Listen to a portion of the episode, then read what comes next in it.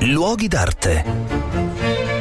Un cordiale saluto da Marco Carminati, mi trovo in un luogo davvero magico. Sono al centro di una delle più belle piazze d'Italia, la piazza rinascimentale di Vigevano, questa piccola città della Lombardia che ha avuto veramente un passato molto molto glorioso e anche un passato più recente di centro industriale e manifatturiero. Ma io vi porto a mh, mm, rievocare i tempi in cui qui arrivavano i convogli eh, le carrozze, i cavalli con la famiglia dei Visconti e degli Sforza, perché queste due dinastie hanno creato la bellezza di questa città. I Visconti eh, munirono diciamo, la città con il castello, le mura, la fortezza, un camminamento coperto, pensate che unisce ancora oggi la rocca con il castello per non scendere in strada, si scavalca l'abitato attraverso questa, questa grande struttura e poi quando la dinastia dei Visconti finì e arrivò la dinastia sforzesca,